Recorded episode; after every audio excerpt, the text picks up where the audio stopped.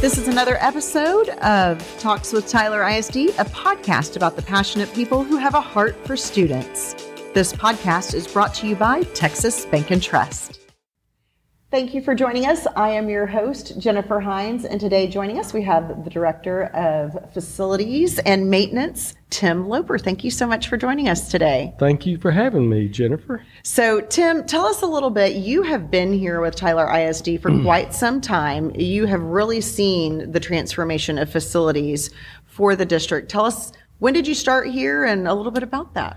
I'll be glad to. So, Jennifer, I started in November of 1999. I came from a retail vendor, not even a vendor, a company that I had some previous experience with, or 18 years experience of building with them, and was fortunate enough to get offered an opportunity here in Tyler. And it was kind of like coming home a little bit because you are a Tyler ISD graduate. That's correct. So I am. We moved to Tyler when I was in the fourth grade from Houston. I went to Gary first for 1 year. I went to Birdwell. Then I went to Hogg. And then it was a junior high, 7 through 9. Then I went to Robert E. Lee at that time. 10 through 11, and my senior year at John Tyler, which I took advantage to do that to transfer, living in the Robert E. Lee zone. They couldn't turn you down if you wanted to take a subject that one high school's offered that the other one didn't. So mine was building trades. So I took building trades there. So you wanted to do construction since the very beginning? From the very beginning. I mean, I got a lot of that from my dad, even though he wasn't into construction. We had woodworking projects in the garage and all that, so it's just where my heart was, so here I am. And your mom was a teacher? My mom was a teacher with Tyler ISD. She actually started a literacy program in Tyler. She was adult basic education for TJC over at RTDC. She's still around. She went to Hogg for 1 year while she was a child. And, and she's still correcting me. She is. I bet she is. I'd love to meet her someday. Yeah, I can arrange that. Yeah, I'm sure you can. Well, I love the fact that Tyler ISD has pretty much been a part of your life in and out, from education and now career. And now we are embarking on kind of tying the bow, so to speak, on our journey of facilities. Starting 20 years ago until now, you have been through every single renovation, reconstruction, you name it, until now. And now we have the final one that's passed. That is for a brand new Hubbard Middle School and for a new early college high school.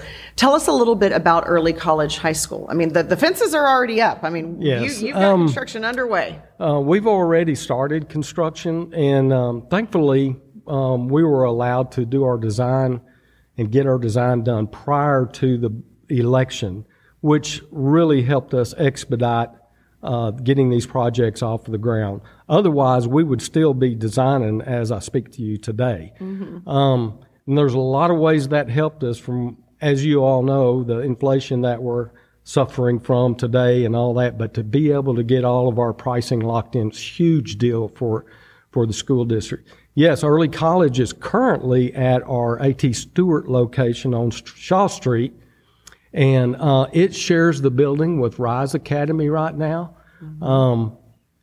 In order for Rise to actually expand and for early college to expand, that was part of our plan, was to build it right over at the CTC Center in the space that we already had graded for back when we built CTC, because we always knew we would add on something there. So we gained some efficiencies in dirt work at that point. They are moving dirt right now. They're doing the front parking lot. They're actually doing storm sewer where the building is going to go. And I'm really excited about this program because, they didn't have this when I went to school, and it's such a great advantage for students that not only can they walk the stage before their graduation date with an associate's degree with our partnership, a great partnership with TJC program, but they can also get their high school diploma there early.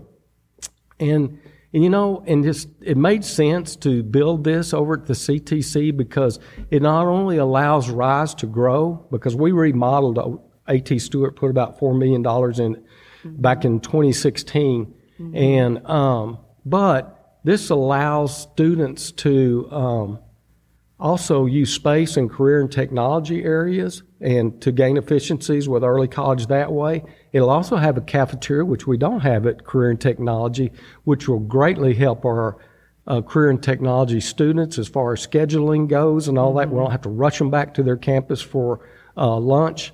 And not only that, the students have an opportunity to not only get their associate's degree, but also take any of our engineering or manual trades classes, such as our building, welding, law, health nursing, sciences, health sciences. Yes, I mean, there's so many opportunities. They will. Yeah, they'll have access to that, which I think is really important to share because right now you do have it to where the two flagship high schools, they can bus those students over here, but with our early college high school, they don't have that access, and this literally will put them next door. So it will make that scheduling much easier. They're going to have access to even more programming. And then on the flip side, help the students that are doing the CTE work to be able to stay here to do the work instead of being shuttled back and forth when they get to those upper level courses, their junior and senior year, where they're really looking at that. So I think that that's really, really cool. Tell us a little bit about how big the building is going to be, what the feel is going to be, just what it's going to look like, what people can expect. It's really amazing. Our architects, we have the same architects for both projects. It's Corrigan and Fitzpatrick architects married together for both projects. And they've done an amazing job. It's more of a collegiate feel in there, if you will. It's everything is state of the art. Okay, it has common areas, lecture, learning stairs. That we have outdoor learning areas with actually projection opportunities on the side of the building. Of course, it's safe and secure. We have access control. We have cameras. We have line of sight in the design. And something new this go around on our building projects, the city has adopted the new 2015 building code, which requires a storm shelter. So a portion of the entire building to hold the capacity of that building is a storm shelter. Pretty amazing. One of the other things that I love about it is that you have all of these collaboration spaces, breakout spaces, because when you do move on to that collegiate atmosphere, you do work in groups and projects and need just that study time away where you can go grab a chair, sit by the window, and just get some of your studying done during the day. So I love that it's just very flexible in how you can use the space and how it was designed, for sure. It is. And we're actually in the process right now of nailing down all the fixtures, furniture, and equipment for those areas, and including the classrooms, which is a comfortable collaboration area that I think is just going to be a great advantage for our students and staff over there. Absolutely. Well, let's talk a little bit about the new Hubbard Middle School. This is the last middle school to be updated. I think the biggest thing is that it's right now a bunch of different buildings. You're able to build it, and the kids aren't going to be displaced. That's pretty cool. But they're going to have access to all of the programming that the other middle school students currently have access to because they are already in new buildings. That's correct. And we started that programming a long time ago to be able to get this done. We already had middle school programming. We just tweaked it from lessons learned from the other projects that we've done. And yes, this is the last middle school. I'm pretty excited about it. It's been an honor to be a part of this. But yes, we'll have two gymnasiums. We'll also have band, orchestra, choir. Of course, we'll have a large cafeteria and all of the girls and boys sports. We are able to build this, Jennifer, on the same site, and we've done this a lot in the past. Yes, there's going to be some issues or some sacrifices that we all have to deal with, not only at the campus level, but at the district level, such as while we're doing demo and stuff, we've actually building the building on what was the football field. So we're moving students to the legacy practice field, so they can get practice, and they'll have their games at, of course, the other middle schools. So they're being moved to really awesome facilities for their practice. And Okay. They're going. They're not going to be hurting in their facilities that they're going to have access to. That's correct. And they're going from a grass field to a really nice turf field. Exactly. So anyway, that's pretty cool. It is kind of in two phases. Mm-hmm. So once we get the three-story, and we're kind of calling it, portions of the building are three-story and some are story and a half because of the way it steps up the hill. Right. The gymnasiums will be up on top of the hill along with the cafeteria, library below, and then, of course, your academic wings, three stories. Mm-hmm. We're utilizing that hill for a really nice courtyard between it and where the field is going to start. If you can picture where the main building is right now, it's parallel with Hubbard Street. Mm-hmm. Well, that building goes away, and that's where the football field goes. And the cool thing about Hubbard is that's, I guess, one of the unique things about it that we don't have at our other middle schools is we're putting an 8-lane track, whereas we only have 7 lanes at all our other middle schools, so we'll be able to have sanctioned UIL track meets. Wow, there. That's pretty cool. And we're actually, trying to do from infrastructure to add on later, bleachers and capacity and things like that in the future for once we do have varsity events at a middle school level. Well, that'll be wonderful. And talk to us a little bit. I know that we have done this in terms of kind of flip-flopping. You saw that definitely with Legacy High School. You're going to build it where the current field is, and then once that building is built, then you're going to tear down the current building and then build the field there. Talk to us a little bit about timeline, because I think in some people's minds it's like, oh my gosh, we just built these 2 high schools and that took however long. This is a much shorter time period that we're talking about with both of these projects, Hubbard and Early College High School. Well, I sure hope so. Actually, in the past, typically your middle schools will take about 18 months as far as construction goes. Design and construction usually about 2.5 years. So we, in today's current climate, I don't believe we'll get it done in 18 months, which would be December of 24. I think it's going to be more like the summer. So what that would look like is we would move in over the summer. We would tear that building down and buildings. That'd be the cafeteria, gymnasium, the band hall, everything that exists up there on that top of that hill. And then we would start with our parking lots, our bus drive, and our field events at that point. So that would be, it's really going to be about 2.5 years or better. Well, and that's good, too, because you're going to be doing some of that demolition while students are not on campus, that's which correct. Is very important to look when you're trying to schedule some of these bigger projects. And, of course, once you get them built, you've done all this planning, you get all of these projects done, you got to maintain them. And exactly. That's the beauty of Tyler ISD. It's neat because Tyler ISD, the board a long time ago decided to set aside 3 cents every budget.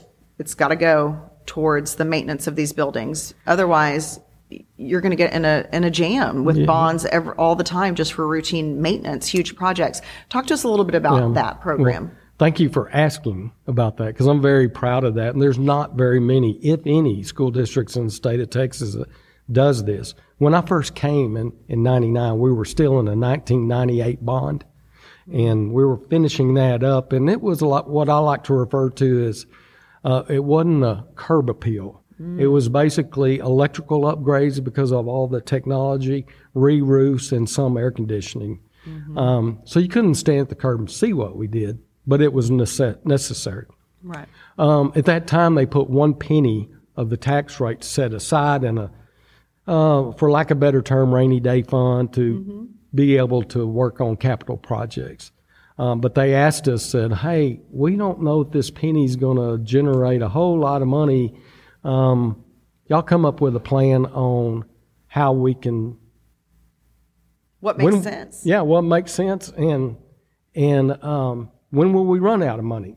So then the penny only generated about $500,000. Mm-hmm. So that was annually. It had a little bit of money in the pot, so we put together a plan, based a lot of it on the 98 bond life cycle cost of roofs, of air conditioning, did a huge database on every air conditioner that we have in the district, the serial number, the tonnage, the freon, what kind of freon, all of that. And so, and then we had no money for parking lots. We couldn't even stripe a parking lot. Oh, wow. So, put together a database on all our parking lots where it's seal coat, stripe, joint, concrete joint seal, asphalt, crack seal, all of that stuff, put that in the database. So to make a long story shorter, we basically went to the board and said, hey, you'll run out of money next year and you'll go on the hole. Yep. So they said, well, let's put 2 more cents into the tax rate into this preventive maintenance fund, and we can repaint schools because we didn't even have a paint crew. Oh, wow. So these are all the things that people really don't even think about. I mean, you don't. I mean, who thinks about striping a parking lot or, oh, wait, yeah, we are going to have to replace that air conditioner after 20 years or, and those are not inexpensive. They are very expensive.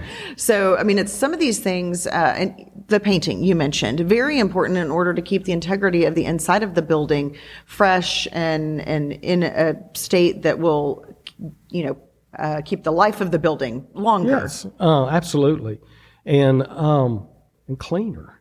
Yes, absolutely. So all of those things that, I'm really proud of that because, we this past summer, just to give the example, we repainted 4 schools, one of them the Career and Technology Center. We do this every 7 years. Mm-hmm. So believe it or not, that it was time for Career and Technology, Dixie, 3 Lakes, and Stewart were all repainted this summer. And not only that, we did get, were able to do bipolar ionization in every air conditioning unit to kill viruses. That's wonderful. Yeah, we did that over last Christmas break, and then we replaced the air conditioners over 400 units this summer in 8 schools. Well, some people may not realize, I mean, we are the largest school district in all of East Texas, even going all the way up into Oklahoma and over to Shreveport, all the way down to the suburbs of Houston, over to DFW area. We have 3.6 million square feet of facilities that we are responsible for. So while $500,000 back in the day may have sounded like a lot of money, it doesn't go very far just considering the sheer number of facilities that we have and what they all take to keep them running. And so staying on top of that is really important. We also have football fields and tracks and softball fields and baseball fields and, a swimming pool. I mean, all the different things that you have to stay on top of. But then in addition to all of that, you just kind of have the everyday maintenance stuff that you'll have to do, the yearly maintenance stuff. Yes. So that's a very good point. And we do that. And our maintenance crew does a good job of that. Not only do we have the 3 cents of the tax rate, but we have ongoing preventive maintenance that's done through our maintenance staff. And that's we're required to gas pressure test every campus every 2 years. So we split the district up in half. So every year we're doing half, so that keeps us compliant with the Railroad Commission. Mm-hmm. And that's just what you have to do. We have to inspect all our fire extinguishers. We have to inspect all our boilers. We have to inspect all our backflow preventers. There's a whole lot of inspection stuff that a lot of people don't know that we do, but you'd mentioned, how schools don't need to worry about this. Right. Yes. Teachers have to teach. Let us maintain the buildings. And, right. But however, they do a good job of letting us know when things aren't working. And y'all get in there and you make sure that they're good. And this is just yet another example of like the safety and security components of what Tyler ISD does. And that is just making sure that the facilities are not only up to date from a security protocol situation, but even just things like making sure the fire extinguisher works, or that you have certain items around a campus should any number of things happen, and that, you know, locks on doors work, just all those little things, very important from a day-to-day check to a yearly check. Not only is it stuff that is sent down like you have to do this, but stuff that we go above and beyond and do anyway. Yeah, we preach that to our people. If you're there and you have a work order in your hand and you pass by something that needs to be done, do it. Exactly. So, it's not just what's on your little form. Yeah, don't walk in and out like that. So, but our guys are pretty good at taking care of stuff and or reporting it if it's not in their expertise level. So, it takes a team. It does. It takes a team. It takes a village, all of us together. And this is just one more component of that. Back to the bond, super excited. You're going to have some updates probably throughout the year on just kind of where construction's going. Correct. We'll update the board once we get going good. We hadn't set that date yet. We got to where we do aerials and flyovers and things like that. And that, pictures are like they say. So, it's pretty boring to sit there and listen to me talk, but it's a lot better to watch something fly. The picture's worth 1,000 words. It is. It's really neat to see, what it looked like and how it's progressing and what it looks like now, and kind of doing those check-ins. And if people are interested, definitely you'll be presenting to the board. We'll have information on our website at tylerisd.org and all of that. Is there anything else that you would like for our audience to know about what y'all have been doing, what you're up to before we wrap up? No, I just, other than, I really appreciate the taxpayers for supporting us in every bond issue since 2004 that I've been involved in. And I'm just so grateful, and I'm really honored to be a part of that. And I even told the board, I think this year's seniors at the high school will be the last ones that remember what the old campuses were like. Yeah, that's very true. So we've set a new standard for every new student coming to Tyler ISD, and it's been a great honor of mine, being just a small part. Absolutely. Well, you've done a great job, and we appreciate your time today. And if those of you listening would like to stay up to date with district news, including the bond construction updates, you can do so by going to get.tylerisd.news. There you can sign up for our district newsletter. As for this podcast, we hope that you share it with your friends and family. And remember, you can always check us out on Spotify and Apple Podcast. Thanks for joining us. We'd like to thank our sponsor, Texas Bank and Trust. Subscribe to Talks with Tyler ISD on Apple Podcasts, Google Podcasts, or Spotify. Please share this episode with your friends and family.